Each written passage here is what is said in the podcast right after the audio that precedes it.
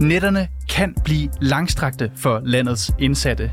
For når de ringer efter en vagt for at komme på toilettet, ja, så kan ventetiden være lang, hvis ikke uendelig. Det resulterer i, at mange indsatte i danske arresthuse, ja, de tisser i urinkolber eller i håndvasken. Og nogen tømmer endda deres afføring i skraldespanden i cellen, ja, fordi de ikke kan komme på toilettet efter behov. Det noterede Folketingets ombudsmand under tilsynsbesøg i fem jyske arrester i 2022, som vi på reporterne har agtindsigt i. Og så er det en udbredt forståelse blandt de indsatte, at det er uacceptabelt at ringe efter betjente for at komme på toilettet. Hvis du skal tisse, så var der nu skrevet en regel fra personalets side om, at det, øh, det ringer du ikke på for, fordi du har en håndvask på din celle og den fungerer fint som toilet. Ja, i to af arresterne var problemet allerede påtalt tilbage i 2018. Men problemet var altså ikke løst, da Folketingets ombudsmand fulgte op med tilsyn sidste år. Også selvom ledelsen sagde, at de vil gøre noget ved det. Det er reporterne i dag. Mit navn er Niels Frederik Rikkers.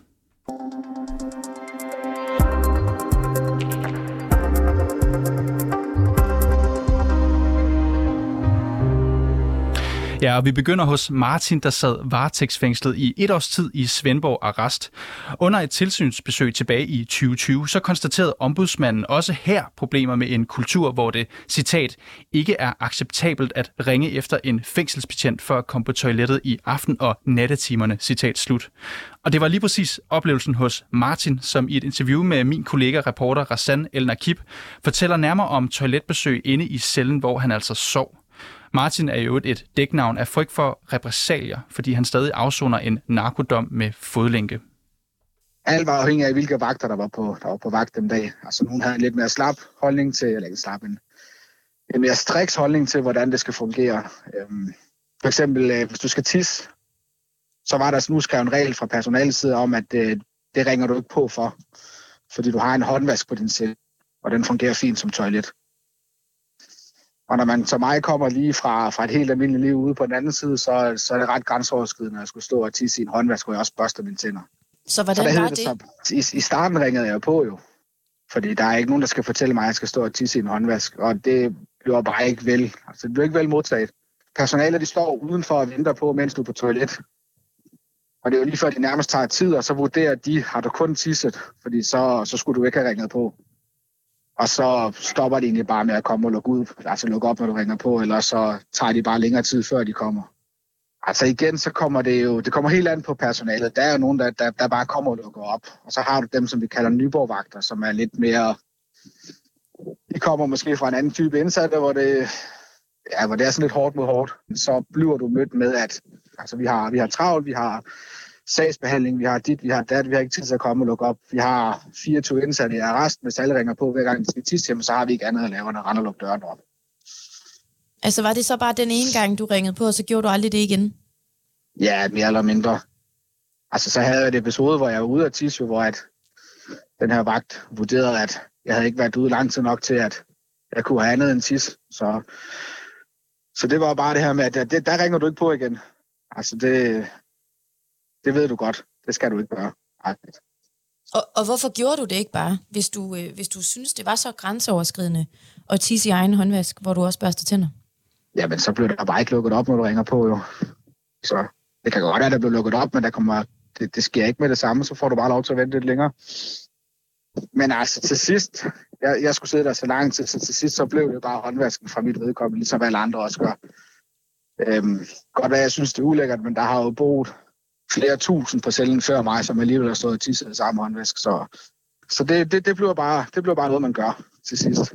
Alternativt, så kan du få udleveret sådan en, øh, en kolbe, som er sådan en uh, lille plastikflaske, hvad der er plads til en halv liter måske, hvor du kan, hvor du kan tisse i den. Um, den skal jo også tømmes på et tidspunkt. Og hvad tænker du om den her forklaring, du også selv er inde på, nemlig at fængselsbetjente har så travlt? Der er ikke nok betjente, der er ikke nok hænder, så de har travlt, de er underbemandet i forvejen. Øh, men de har ikke for travlt til at lukke os på toilet. Så, øh, så du køber ikke den her forklaring om, at hvis de skulle øh, hen og lukke op for enhver, der skal ud og tisse og følge hen og vente på, at vedkommende bliver færdig og tilbage i cellen igen, at så havde de ikke andet at lave end det? Men det er jo det, er jo det de skal lave jo. Så det er, jo, det er jo det, de er der for. Vi har jo ikke valget Altså, vi har jo ikke noget valg. Når vi skal på toilet, så skal vi på toilet. Vi kan jo ikke bare, de kan jo bare gå på toilet, når de har lyst. Det kan vi ikke jo. Så, så det, det, er jo, altså, det er jo en ret, vi har. Altså, jeg vil jo ikke umenneskeliggøre mig selv, ved at sidde og skide en håndvask eller en skraldespand, fordi det ikke lige passer, at man kommer og lukker op. Jeg kan sige, det værste, jeg har oplevet, det var en nat, jeg vågnede med voldsomme mavekramper. Øhm, det var ret tidligt i mit forløb. Jeg skulle lige vende mig til en anden type kost, end det jeg var vant til, så der var lidt, der var lidt startvanskeligheder med maven. Men jeg vågnede op kl. 2 om natten med, med voldsomme mavekramper, og i, i Svendborg Arrester har de døgnvagter, det vil sige, personalet sover i arresten. Så hvis du ringer på efter kl. 11, så er de gået i seng, og så skal de stå op og tage en form på. Og det der er med det, det er, der skal to mand afsted, så de skal begge to stå op. Men jeg ringer på, jeg, har, jeg skal på toilettet, det er meget, meget akut. Jeg ringer på klokken 2, og der sker ingenting. Jeg ligger i første stilling over på sengen og prøver at kæmpe for, at det, at det bliver, hvor det skal blive. Klokken bliver halv tre, der sker ikke noget. Klokken bliver tre, der sker stadigvæk ikke noget. Så går jeg op og afstiller opkald, der ringer op en gang til. Og da klokken den er halv fire, fire eller sådan noget, der må jeg give op, og så må jeg har vi sådan en lille fin metalskraldespand, hvor jeg må proppe nogle plastikposer ned i, og så må jeg bruge den som toilet. Hvilket jo er, for en voksen mand i min alder, så er det jo ret nedværdigt, at skulle sidde der og forsørge sig på den måde.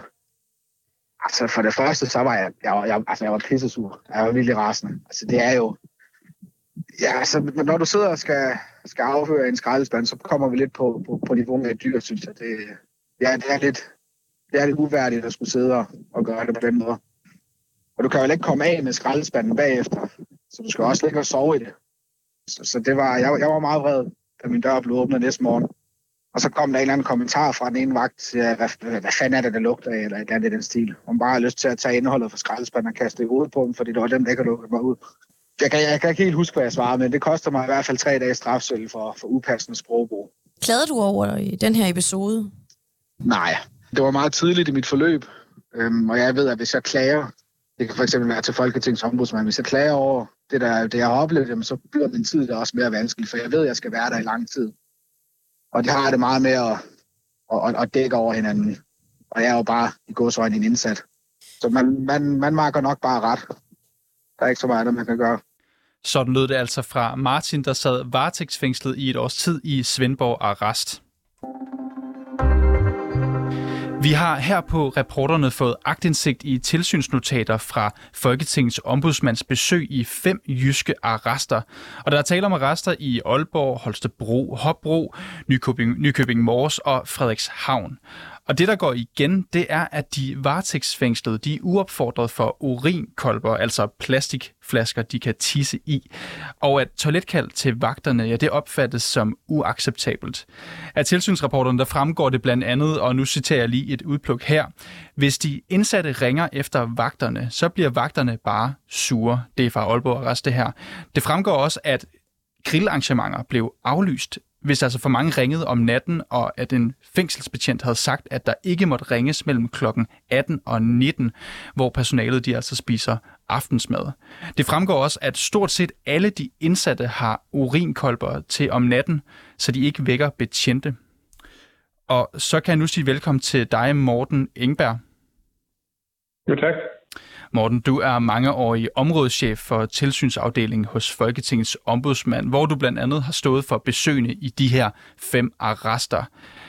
Hvad tænker du om de forhold, som I afdækkede, hvor det var udbredt, at indsatte de ja, bruger cellen som et toilet? Jamen, vi synes jo ikke, det er i orden. Øh, vi tænker, at øh, det bør være sådan, at man som indsat kan komme på toilettet, når man har brug for det, ligesom andre mennesker. Er det sådan lige nu i de danske arresthuse, at de indsatte kan det? Altså, jeg har jo ikke noget totalt overblik over det. Jeg tror, at det er forskelligt. Jeg tror, der er nogle steder, hvor der er problemer. Det har vi jo set. Og så er jeg sikker på, at der er også nogle steder, hvor der ikke er problemer.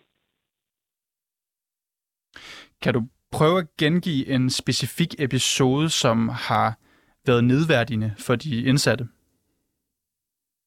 Ja, altså vi, vi har jo sagt til et par gange, at vi synes, at det nærmer sig noget nedværdigende. Nu skal man jo passe på, præcis hvilket udtryk man bruger, men altså det nærmer sig noget nedværdigende. Det, som vi hørte lige før fra Svendborg Rest, det kan jeg da godt forstå, at øh, Hvor synes ikke, det var særlig sjovt. Og vi har også hørt om noget tilsvarende andre steder, hvor, hvor man har måttet besøge i skraldespanden og har måttet bære det ud i en plastikpose forbi en, en fængselsbetjent og har synes, at det burde ikke finde sted. Har du været overrasket over at høre de her eksempler?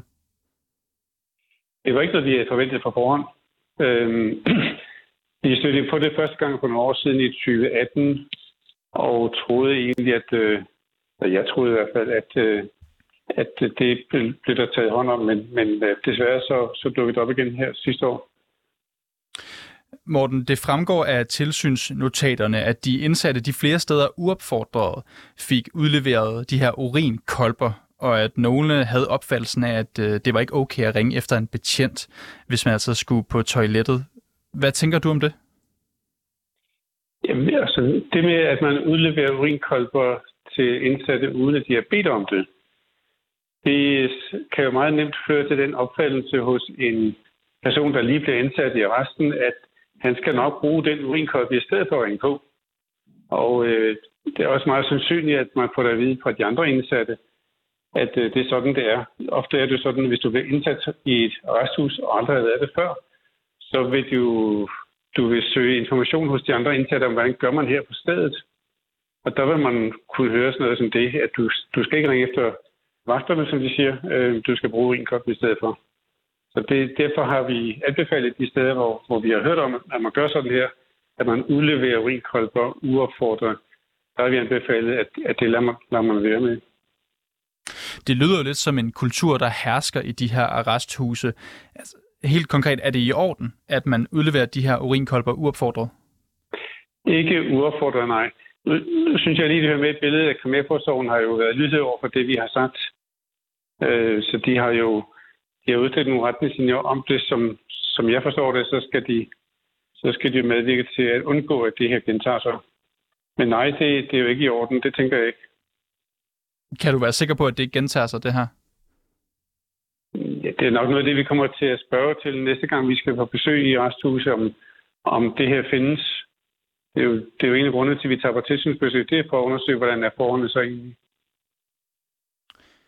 En øh, anden ting, der fremgår af de her tilsynsrapporter, det er jo blandt andet det her med et grillarrangement i Hobro, der er blevet, øh, i Hobro Arrest, der er blevet aflyst. Fordi for mange indsatte, de ringede efter toiletbesøg om natten.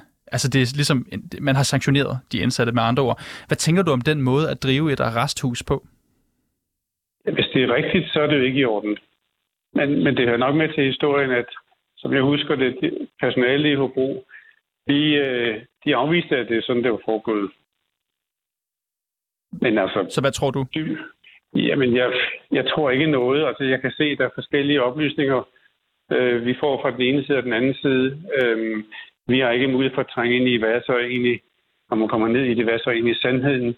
Vi har, vi har i stedet for sagt til ledelsen, at man må sørge for, at der ikke er den her kultur på stedet, hvor det ikke anses for at være i orden, at, at man ringer på om natten, hvis man skal på toilettet.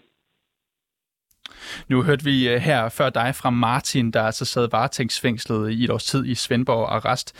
Han fortæller, at han følte, at den her oplevelse det var øh, på niveau med, hvordan man behandler dyr. Hvad er det for et signal, man sender som arresthus, når man for eksempel uopfordret leverer urinkolber til de indsatte? Jamen, jeg kan godt forstå, hvis det fra den indsattes side virker, som om det er nedværdigende. Øh, det er ikke i orden. Øhm, jeg er ikke sikker på, at det er sådan, det ses fra personalets side. Øhm, Hvordan tror du, de ser på det? Hvad siger du? Hvordan tror du, de ser på det? Ja, det må de jo dybest set selv svare på, men jeg kunne godt forestille mig, at, at øh, de tænker, at øh, eller, nu er det nok også en forskel, men der er nok nogen, der tænker, at det her er en, en nødvendig og praktisk foranstaltning, som, som ikke betyder noget for nogen. Altså det, man bruger urinkopper, nu det er det, jeg snakker om.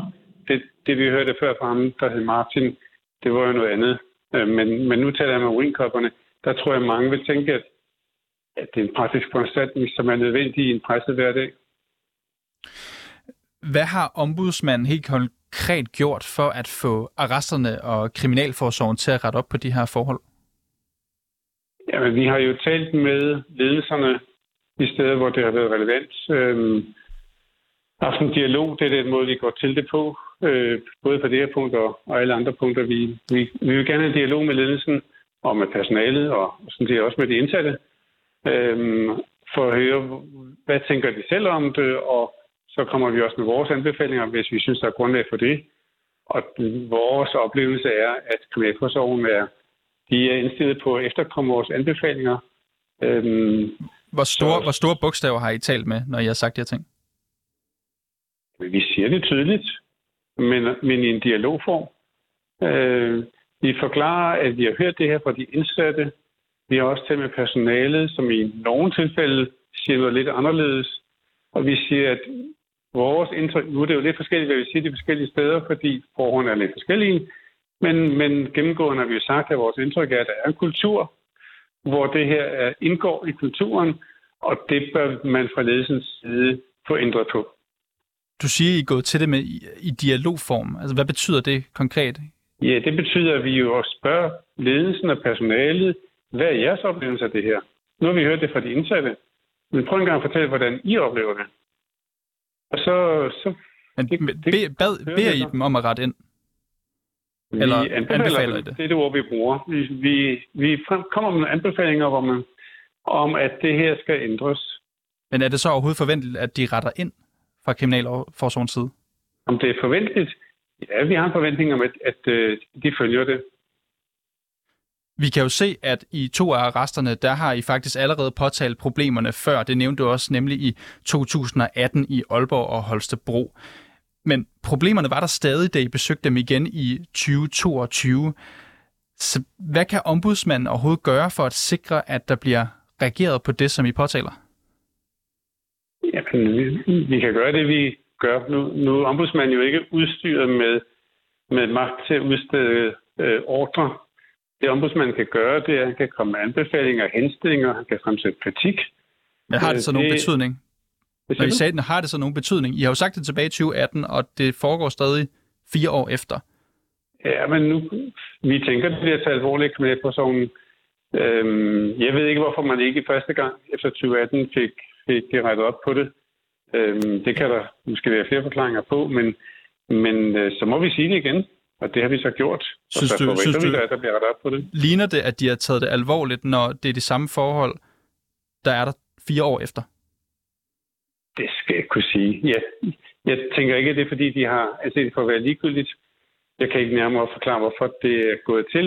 Øh, jeg kan bare forklare, hvad vi har gjort. Vi har gentaget, vi har sagt det igen. Og, og i en lidt skærpet form. De steder, hvor vi kan se, altså Holstebro og, og Aalborg, at det er noget, der er blevet sagt tidligere, uden at det har fået det resultat. Hvordan har du det med, at det ikke har fået det resultat, som I anbefalede? Altså, hvordan jeg personligt har det ved, jamen, så må vi jo sige det igen. Altså, øh, der er jo ingen grund til at give op. Øh, så må vi sige igen og i en skærpet form, at øh, det er det altså noget, som vi lægger vægt på. Øh, vi forventer, at, at det er noget, man får ændret. Og hvad så, hvis der går fire år igen, uden at der sker noget? Altså, om, om fire år, mener du? Ja, hvad, hvad, ja, hvad, er du så tilfreds? Om jeg er tilfreds? Nu handler det ikke om at tilfredsstille mig, øh, men jeg har ikke nogen forventninger om, at det går sådan. Øh, jeg synes, at den udmelding, der er kommet fra Kriminalforsorgen, den er sådan set meget tydelig. Øh, og øh, det vil undre mig meget, hvis, hvis ikke den sætter sig spor. Så det har jeg sådan set grund til at Men, tro. Morten, helt kort, tag det alvorligt nok? Det her vi tager det alvorligt nok. Ja, det mener jeg bestemt, vi gør det er jo derfor, vi spørger til det hver eneste gang, vi besøger sådan nogle steder. Morten Ingberg, du skal have tak, fordi du var med. Du er jo mangeårig områdeschef i tilsynsafdelingen hos Folketingets ombudsmand.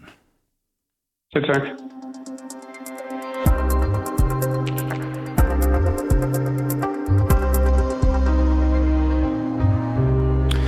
Og så hopper vi straks videre til dig, Claus Bonnet. Velkommen til. Jo, tak.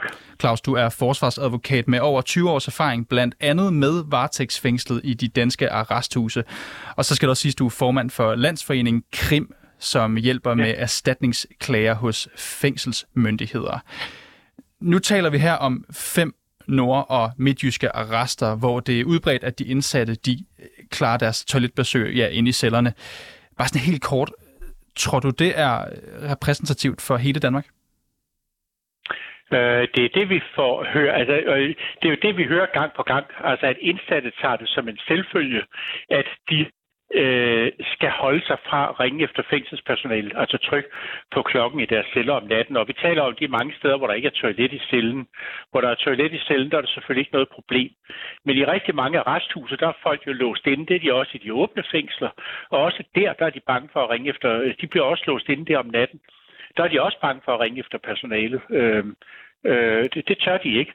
Øh, det får konsekvenser, siger de tit til os, at det ligger sådan i luften. Man, man tilkalder ikke fængselspersonalet, når de har sagt godnat. Så kan man først tillade sig at ringe på næste morgen, når øh, fængselspersonalet, så at sige, øh, har lyst igen. Og, og det er noget, der bliver overholdt meget i alle arresthuse, så det ser vi som et meget stort problem. Så, så du kan godt genkende det her billede af, at der hersker en kultur, hvor det simpelthen er uacceptabelt at forstyrre betjentene for et toiletbesøg? Ja, hvad tænker du om det? Jamen, det er jo øh, selvfølgelig øh, ulovligt. Og det ligger jo i, at Danmark er medlem af Europarådet. Og i Europarådet, øh, alle Europarådets medlemslande, de har forpligtet sig til at overholde det, der hedder de europæiske fængselsregler, som blandt andet siger, at øh, dagligdagen i fængslet, den skal øh, ligne dagligdagen udenfor. Fængslet er, det at komme i fængsel, der er det frihedsberøvelsen, der er en straf. Det er mange år siden, vi i Europa har accepteret, at man skal have andre lidelser, når man sidder i fængsel. Fængselsophold, det skal ligne den dagligdag, man har udenfor. Og hvis jeg skal på toilettet kl. 3 om natten, så rejser jeg mig og går på toilettet. Jeg spørger ikke nogen. Og øhm, det er øh, i et civiliseret samfund, der er det ikke værdigt, at nogen skal spørge andre øh, om at komme på toilettet, medmindre man er syg og ligger i en hospitalseng og er nødt til at en sygeplejerske til at gøre det. Men det, er, det er jo normale mennesker, der bare kunne gå op og, og gå på toilettet. Og det er jo Kriminalforsorgen, der har prioriteret sådan, at vi har en stor del af resthuse, hvor der ikke er adgang til toilet. Så er det personalets pligt at komme med det samme og låse op, når nogen vil på toilettet, lige meget hvornår det er. Og, og Claus Bonnet, nu nævner du selv Europarådet. Deres tortur torturkomité, de har faktisk kritiseret Danmark for, at varetægtsfængslede de venter for længe, når de ringer for at komme på toilettet. Det gjorde de helt tilbage i 2014, og så igen i 2019. Altså, hvad, er der, hvad er der kommet ud af, hvad er der kommet ud af den her kritik? Jamen, Ja, men det kan du næsten selv. Det er jo det, din udsendelse handler om. Der er ikke rigtig kommet... Altså, Kriminalforsorgen har jo ikke gjort noget ved det. Og øh, det er sådan, at til synligheden er det ikke gjort noget ved det. Jeg kan ikke se det i hvert fald, for det, det er jo den samme snak, jeg hører hele tiden ude i fængsler og arresthus. Jeg har sidst været et arresthus i går. Jeg har været to arresthus i går. Og øh, det er det, som folk de klager over. Det er, at de får ikke lov at komme på toilettet, når, øh, når de skal. Og øh, hvis man sådan skal se standarden i, øh, i hvad hedder det, øh, Europarådet, de har jo kritiseret i rapporten fra 19, jamen det er jo sådan noget med, hvis folk skal vente mere end 10 minutter, øh, det øh, kritiserer komiteen, det er ikke acceptabelt. Man skal på, øh, når, når man beder om at komme på toilettet, så skal man på toilettet med det samme. Det vil sige, at personalet skal komme og låse op og sørge for, at man kommer på toilettet, når der ikke er toilet i cellen. Du fortæller selv, og, at du, øh, du, du er ude i de her arrester. Jeg skal bare lige... Hvad hører du fra de her indsatte, der, der oplever det her? Hvordan har de det? Ja, nu, nu den sag, jeg så hørte i går, det er så en indsat i Kolding Arrest, der ikke kan få lov til at ringe til sin pårørende. Øh, vi hører om udlændinge, der ikke kan få lov til at ringe øh, til deres pårørende, heller ikke her i landet. Og det er jo ligesom nogle andre problematikker. Vi snakker ikke lige toiletter i går, men øh, øh det, det, det er jo typisk, det er jo meget, meget få arresthuse. Vejle Arrest for eksempel har toilet, kø, har, har toilet på, på cellerne. Men det er ganske få arresthuse, der har det, det nye, de nye arresthuse i, Øh, i de to, altså i øh, øh i Emma Mark og i øh, øh, hvad hedder det, Storstrøm, de har. Men ellers er der jo rigtig mange, der ikke har. Og der, øh, øh, er, der, der går det jo på, at folk ringer bare ikke efter personalet om natten. Øh, Torturkomiteen har også påpeget det her med, at der har sågar været tilfælde, hvor folk de øh, øh, øh, skider i skraldespanden øh, i plastikposer og den slags, fordi de ikke kan komme på toilettet. Og øh, det er jo helt, øh, det, det er jo ikke noget, der hører til i, i, i et civiliseret samfund, fordi der har vi det sådan, at mennesker, der kan på toilettet, de kan komme på toilettet. Kriminalforsorgen, de har desværre afvist at stille op til interview i dag, men i et skriftligt svar, så forklarer de problematikkerne med, at de er underbemandet og at de har travlt. Er det en tilstrækkelig yeah. forklaring i dine ører?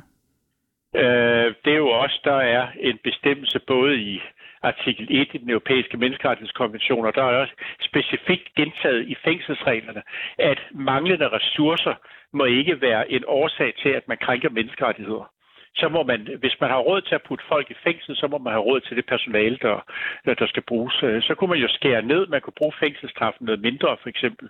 Vi har jo i Danmark rigtig god erfaring, det har man jo i hele Europa, øh, rigtig god erfaring med at bruge fodlænkeordninger og betingede domme osv. Øh, så, så kan man jo øh, forsøge på at løse problemet på den måde, fordi man, må, man, man, man kommer ikke igennem med ved menneskerettighedsdomstolen og siger, at vi havde ikke penge, vi havde ikke personale nok. Så må man finde en anden løsning. Så Claus Bonnet, hvis jeg nu spørger dig sådan helt øh, konkret og kort, hvordan skal vi løse det her problem? Hvordan kommer vi det til livs? Øh, mit umiddelbart forslag er, at øh, man bruger fængselsstraffen noget mindre. Den er meget ineffektiv. Der er masser af de mennesker, der kommer i fængsel, som kommer tilbage igen, fordi Kriminalforsorgen ikke gør så meget, som de har gjort tidligere, for at få folk til at fungere ude i samfundet efter løsladelsen. For eksempel ved at sørge for, at de får udgang til uddannelse uden for fængslet. Den slags, der rent faktisk virker. Så, kriminal, så, så, så man kunne, men, men, vi kunne alle sammen blive gjort den tjeneste. Det er jo ikke kun øh, dem, der sidder i fængsel. Det er hele samfundet, der har en interesse i, at man bruger initiativer, der får kriminalitet til at falde. Og det kunne for eksempel være betinget domme med vilkår om, at man skal gå i narkobehandling, eller man skal tage uddannelse, eller komme videre i sit liv på en eller anden måde. Øh, det har vist sig at være mere effektivt, når kunne folk i fængsel. Og hvis man puttede nogle færre i fængsel, så vil der jo være tid til at, dem, der så er tilbage, dem kunne man jo så have tid til at lukke dørene op for, når de skulle på toilettet.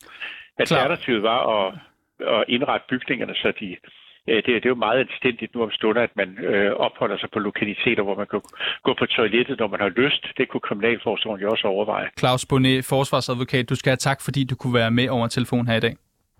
Ja, øh, ja tak selv. Og her på reporterne, der har vi også forsøgt at få et interview med Kriminalforsorgen, som øh, har afvist at stille op. Og i et skriftligt svar, så skriver de, der er fuldt op på de pågældende anbefalinger, og det er blandt andet indskærpet, at der ikke skal udleveres urinkolber til brug om natten, medmindre de indsatte af sig selv anmoder om det, og at cellekald på alle tider af døgnet skal besvares hurtigst muligt. Der vil blive fuldt op på anbefalingerne løbende, så alle indsatte sikres de toiletbesøg, som de har krav på. Og nu skal jeg sige velkommen til dig, Haidar Ansari. Jo, tak. Haidar, du er digter, og du er forfatter, og så har du siddet i fængsel for drabsforsøg. Vi har fået agtindsigt i ombudsmands tilsynsbesøg hos fem arrester, hvor der altså hersker en problematisk kultur, hvor de indsatte de ikke tør forstyrre betjentene om natten, og de altså føler sig nødsaget til at tisse i håndvaske eller bogstaveligt talt skide i spande. Kan du genkende den kultur? Ja, det kan jeg. Det kan jeg jo sige. Jeg kan huske, at øhm, en uge efter jeg fyldte 18, og første gang, øh, øh, altså da jeg kom til Vester, jeg kom til Vester jeg, jeg blev overført fra en sikret institution, og blev så overført til, til voksen regi, i og med at jeg blev myndig og gammel nok til at blive voksen. Så ringede jeg på en dag, og så sagde jeg til vagten, at jeg skulle på toilettet og tisse. Hvor til han sådan fornærmende kigger på mig og siger, så skal du da bare tisse i åndvask. Vi har da ikke tid til, at du skal gå og tisse i toiletterne i tiden. Så må du ringe på, når du skal få ret dit nødtør. Øhm, og, og der, der, der, var den kultur, jeg ligesom hurtigt blev en del af. Så forstod jeg også hurtigt, jamen, så må jeg bare tisse i åndvasken fremadrettet. Hvad, hvad svarede du til det, da betjenten sagde det? Jeg tror bare, jeg stod og stirrede sådan lidt mobbende på ham. Øhm, men jeg forstod også i midlertid, at de typer, som ringede på for at gå på toilettet, dem, dem, dem øh, ville vagterne konsekvent lade vente cirka 30-40 minutter med at hente, for ligesom at fortælle dem, at det kan ikke svare sig at ringe på for at tisse. Så må man ringe på, hvis man øh, ja, skal, skal, skal, skal noget andet end at tisse. Øhm, altså, det, det, var sådan en måde, de ligesom gjorde det, gjorde det klart for de indsatte, at de har ikke tid til at gå op og lukke op for folk, der bare skal tisse. Så må man så at sige bare stikke snablen i håndvasken og, og, og lade sit vand. Hvordan føles det at øh, få det at vide? Det er jo øh, enormt fornødende, kan man sige.